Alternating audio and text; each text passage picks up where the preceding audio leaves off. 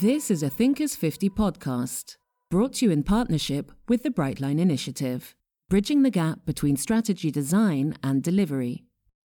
This is a Thinkers 50 podcast, and I'm Stuart Crainer. Today, our guest is Alex Hill. Alex is co founder and director of the Center for High Performance and an associate professor at Kingston University. He's co author of the Harvard Business Review article, How Winning Organizations Last 100 Years. Alex, welcome. Thank you, Stuart. For your research, you identified seven uh, long lasting uh, organizations and they were a disparate disparate group the the Royal Academy of Music the, the Royal College of Art the Royal Shakespeare Company Eton College NASA uh, Eton College and NASA not not organisations you normally see uh, next to each other uh, the New Zealand All Blacks the the rugby team and British Cycling uh, yeah. what what was the rationale behind between the behind the choice of the seven because they're, they're they're a great mix so so what happened was the the work started uh, with a colleague of mine who coaches uh, the Olympic coaches, and it was in the run up to the London Games, and he said, you know, I've been spending a lot of time with UK Sport, the funding body for the Olympic teams. Uh, I think there's really something really interesting going on here. Why don't we go in and find out what's happening? So we spent some time with a gentleman called Peter Keen, he uh, was the person who started the transformation of cycling. So he saw the lottery money uh, coming. He um, wrote the first business plan. He got the first gold medal. Uh, UK Sports then said, "Could you replicate what you've done for cycling for the other Olympic teams?" So he developed a funding model where, using 21 factors, you could start to predict um, he felt how many medals a team would win. So we spent a day with him and he basically talked us through his whole journey and the model. And when we said to him, Well, what keeps you awake at night? His response was, Is it sustainable? I said, Well, who do you think you could learn from? He said, Well, I think the arts, they've been doing it for hundreds of years. And that really was the catalyst for the, the, the work. That's myself beforehand uh, he sort of stimulated that idea. And then as it started to, to go along, we were saying, well, we need this to sort of be a bigger group. Um, so we just asked around colleagues, you know, academics, consultants, practitioners, um, who are the organizations that are generally admired and seen as um, having sustained success for a long period of time? Um, what we didn't want, which has happened in too many of the similar studies, is the argument becomes around the organisations that are selected rather than the ideas that come out of them. So we were very keen to pick ones where um, that debate wouldn't be there, and, also ones where it was unlikely that they were suddenly going to tumble in the next 10, 20 years. So um, so we, we, we kept trying to find a business. Um, but the three criteria that we, we used were has an organization been doing the same thing for 100 years? Uh, have they outperformed their peers for at least half of that time? And are they admired by others in their sector? And what we struggled with the businesses was to find ones that had been doing the same thing for such a long period because uh, often they are buying and selling other organizations or chopping and changing. Uh, the second thing was finding ones that were admired, where actually within their sector everybody looked to them for you know for ideas. So um, so it, it, it led us, and it was a very organic process, but it led us to look at arts and science and sports and education rather than business. And what, what surprised you when you started looking at these organizations? How similar they were. I mean, that was the thing. Whenever you start a piece of research, you have no idea what you're doing or what you're going to find. So, the, the, the real insights came from spending time in the organization. So, um, you know, in some, like the Royal College of Art and Eton, spent a year there, you know, observing. Um, so, you observe sort of key events or key things over the year, and often they only happen once a year. Um, and what would happen is just kind of hung out there. So the Royal College of Art, for example, gave me a pass, so I could just go whenever I wanted. Uh, sometimes that was interview people. Sometimes it was just to spend time there. Um, and the thing you started to notice was that you were basically meeting the same person. So the person I met in one organization, I met that same person in another organization. I met that same person in another organization. You suddenly started to realize they're all very similar individuals.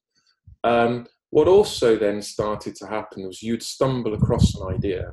So the fact that they use a lot of part-time experts um, was just you know a casual conversation in the Royal Academy of Music, and they said, well, you know, sixty percent of our staff are part-time, and it's like, oh, that's interesting because that's not the norm in business.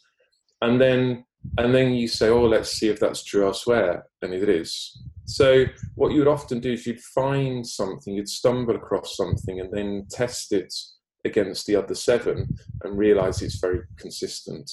Um, so the other one was, you know, first approached the All Blacks, and they said, if you want to study us, you need to understand the role we play in New Zealand society. And then as you dig deeper, you find out, well, actually, they were set, their first tour in 1905 was to promote New Zealand on a world stage because uh, it was coming out to the Commonwealth and it was worried how was it going to trade. So they had the first All Blacks tour was basically to go and raise New Zealand's profile. And then you're like, oh, okay, that's interesting. That's actually at the core of what they do. And then speaking to friends are New Zealanders, they talked about how when um, there was a New Zealand tour to South Africa under apartheid, how his mum and dad didn't speak to each other for for three months because his dad thought it was fine, but his mum was like, "No, they're representing our society. This is our society. This is not just a game of rugby." So, and then you started to dig deep and go, "Oh, oh, actually, all of them were set up effective right from the start." So so it's the similarity that surprised us, and also it's the similarity that surprised them. So the week before observing students' works being critiqued at the Royal College of Art, I'd been at British Boxing, the Olympic boxing team, and watching a psychologist debrief a fight with the fighter and the coach. And essentially, the psychologist is sitting there saying, you know, through the course of this fight, what are you thinking? What are you thinking? What are you thinking? Why have your hands just dropped? What was going through your mind? And so essentially unpicking it from a mental level.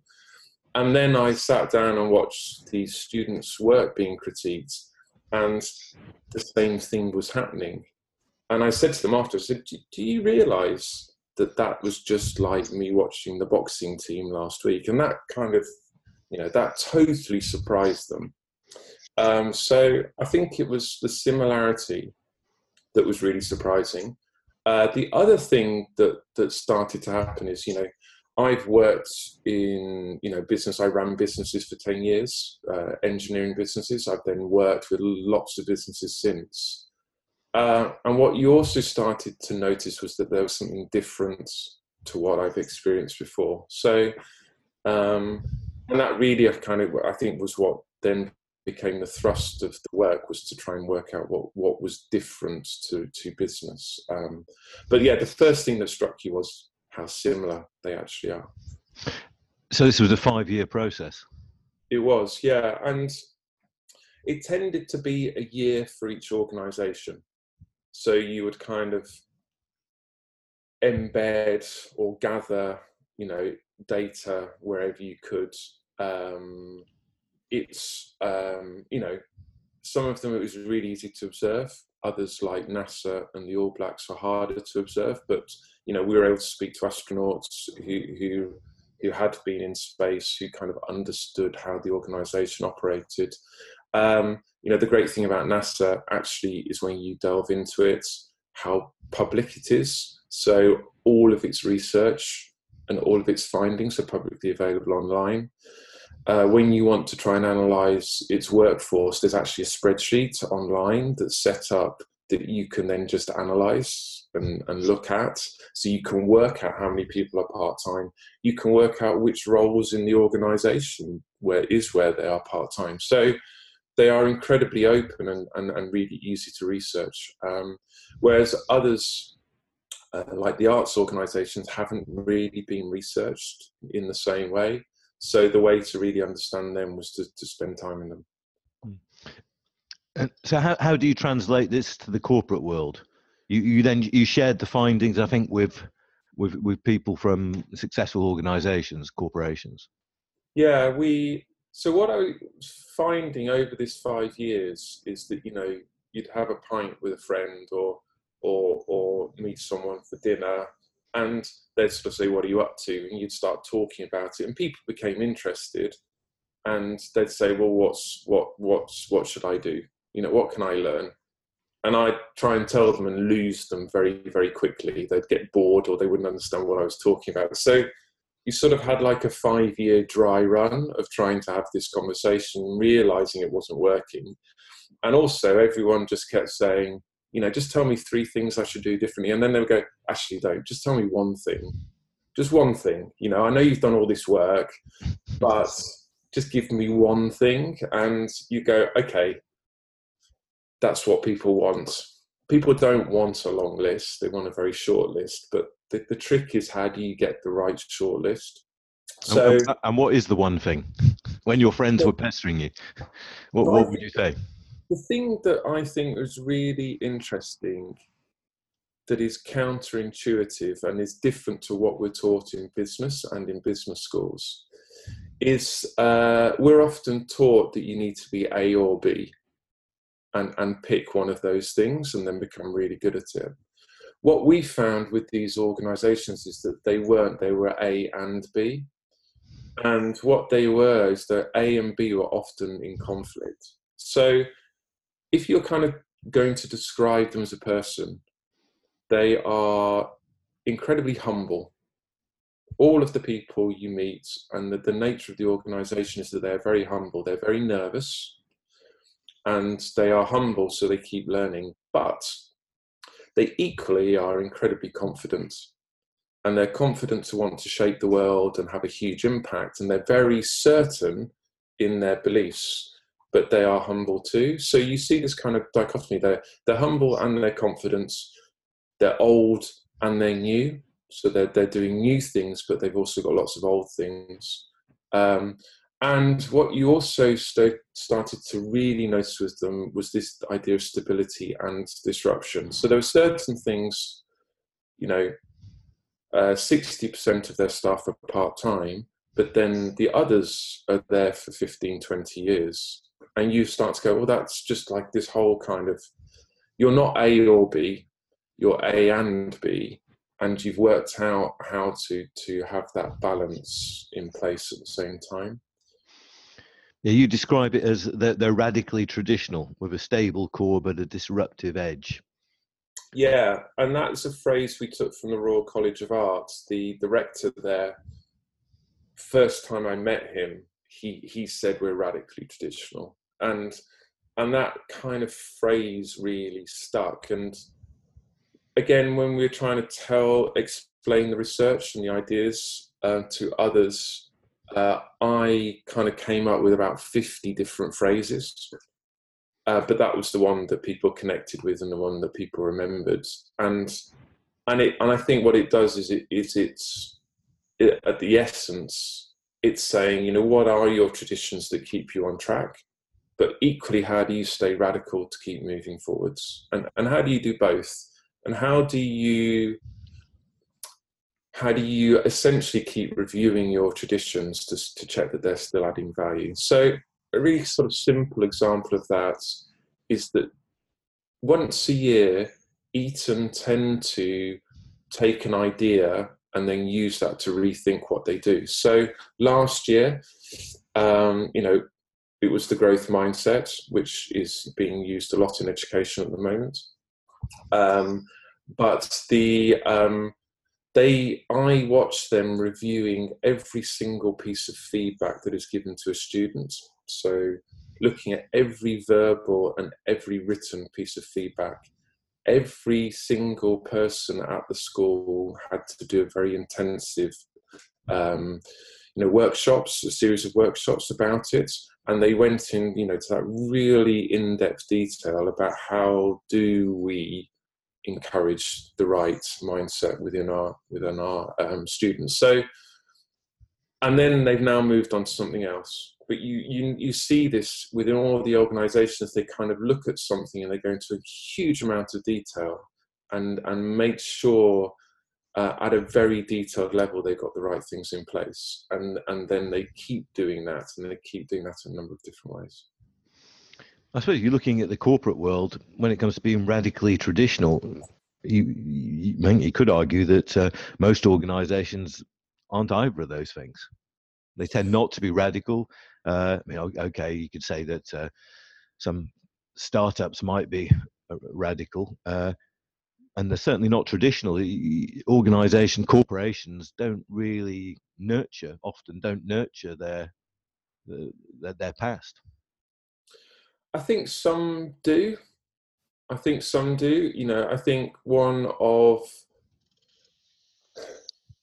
I think I think if you look in, say, you know, somewhere like the banking sector, some of the traditional, like the HSBCs, um, I think they are still very quite traditional, and I think you know a good example of that is in their sort of I think it's 160 year heritage. I'm, I'm not quite sure the facts, but they've only appointed one CEO externally in that whole period.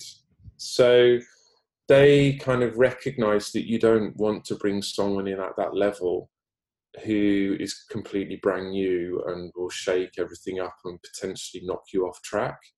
Um, you see in Rolls Royce engines a similar pattern where um, at CEO level, uh, the new CEO tends to come in at least four years beforehand, and they announce that the current one's going to step down at least a year before they do, and there is this transition period. So I think they are those sorts of organisations are trying to make sure their heritage is in place and that knowledge and, and is, is passed on and it doesn't get lost. Um, but then obviously, yes, yeah, some of the, the, the, organisations I think we hold up as being exemplars at the moment are the more radical ones. Um, but how long they will survive for, I think, is, is a big question. Because um, a lot of them haven't had so one of the things that we we want we wanted with our research was organisations where they've continued to perform after very significant changes in leadership, and they've done that through a number of significant changes. So, um, you know, I think there's still lots of question marks over Apple.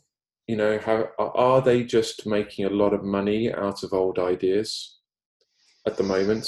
Have they really had any new ideas since Jobs stepped down? That weren't actually part of his legacy anyway.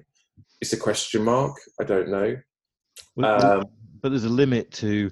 I mean, a company like Apple is a good a good example in that longevity might not be a good idea. I mean, and to some extent, it's had it's changed. Uh, its technology has changed industries. It's changed the world. The yeah. likely the likelihood of it carrying on to come up with such industry changing and world changing technologies is probably quite slim. History suggests that you kind of run out of steam and ideas yeah. come from elsewhere. Therefore, actually, it becoming a cash cow where it kind of harvests its yeah. brilliance from the past, it might be the way forward. And after another 20, 20 years as a cash cow, it, it, uh, it, yeah, it shares the money out and uh, moves on. Yeah, I think you're right. I think that's fine if that's a conscious decision. And I think that's fine if we know that those sorts of practices create that. So if we just focus on growth and we just focus on efficiency, then essentially what we're doing is we're trying to make as much money and execute our current ideas and practices you know as cheaply as possible we get as big returns from what we currently know and we get better and better what we currently know, and and we get a huge financial return. Um, I guess the, the, the question I've got is whether people are doing that in the knowledge that therefore they're going to die in 20 years or that they are going to have to basically do a radical change. They are going to have to sell that business and buy a new one. Um, so I think there's, there's, there's the first question is, is that clarity there? And I don't think it is. I think there's an assumption that as you grow, you become stronger. Um, whereas actually that's not necessarily the case. Yeah.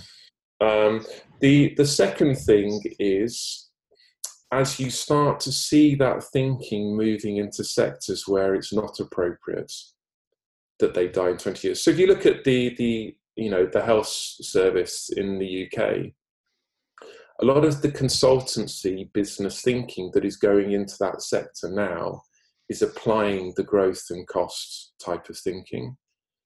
Um, does that mean we're going to have an incredibly high performing health service for 20 years and then it dies? Um, I don't know.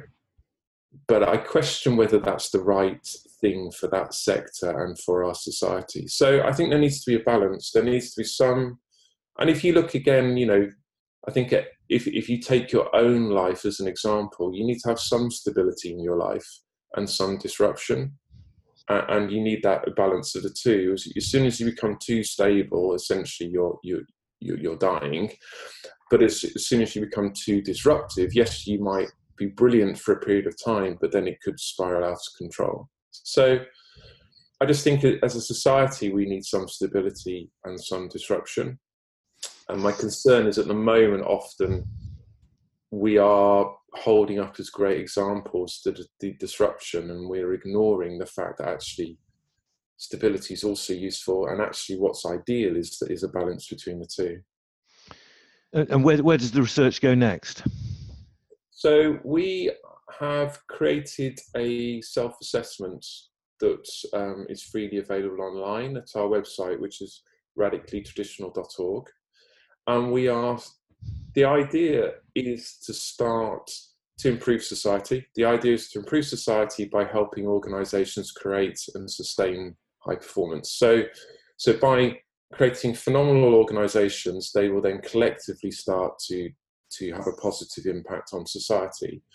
And the assessment is the first step in organizations essentially learn, learning how they can learn from, from the organizations we've studied, the centennials as we've called them. And we are starting to build a community of great organizations and starting to get them to sort of work together. So, you know, part of our ambition is to keep the really excellent organizations that we have in society to stay excellent.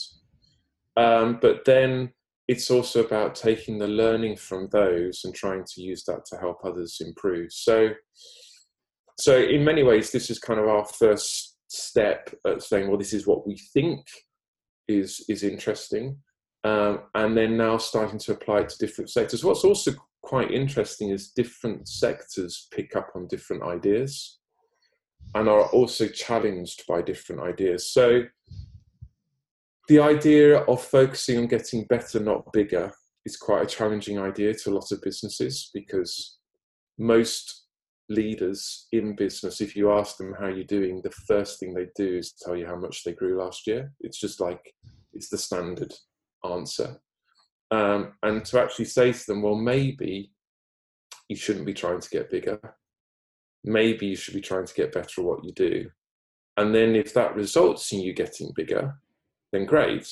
But don't growth shouldn't be the number one objective. And actually, when you take that off the table as the as an objective, it completely refocuses the mind. You, you look at things very differently. So that's the challenge to them. Whereas if you look at the sports sector, for example, uh, what's one of the things that they've been really picking up on um, is uh, this idea of um, of how do you manage handovers? H- how do you do that when often there's a hiring and firing mentality? Um, and also they what we we've started to get a lot of them to, to, to think about how do you actually learn how do you unpick success so we're very good at unpicking failure but how do you unpick success? And also, how do you build a culture where you make big changes when you're winning? So, the All Blacks, for example, found that they were most likely to lose after a big win. And as a result of that, that's now when they often make their biggest team changes.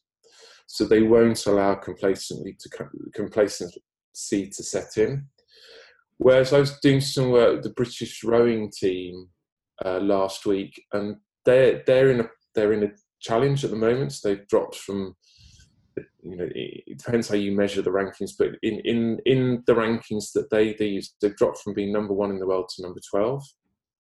And when you unpick that, it's because they didn't change enough rowers after London 2012. So before 2012, they generally lost 40% of their rowers after each Olympics. Because they didn't want their, their performance to dip, we wanted to be the first nation where we didn't, our performance didn't dip in the Olympics after our home games. And we achieved that at Rio.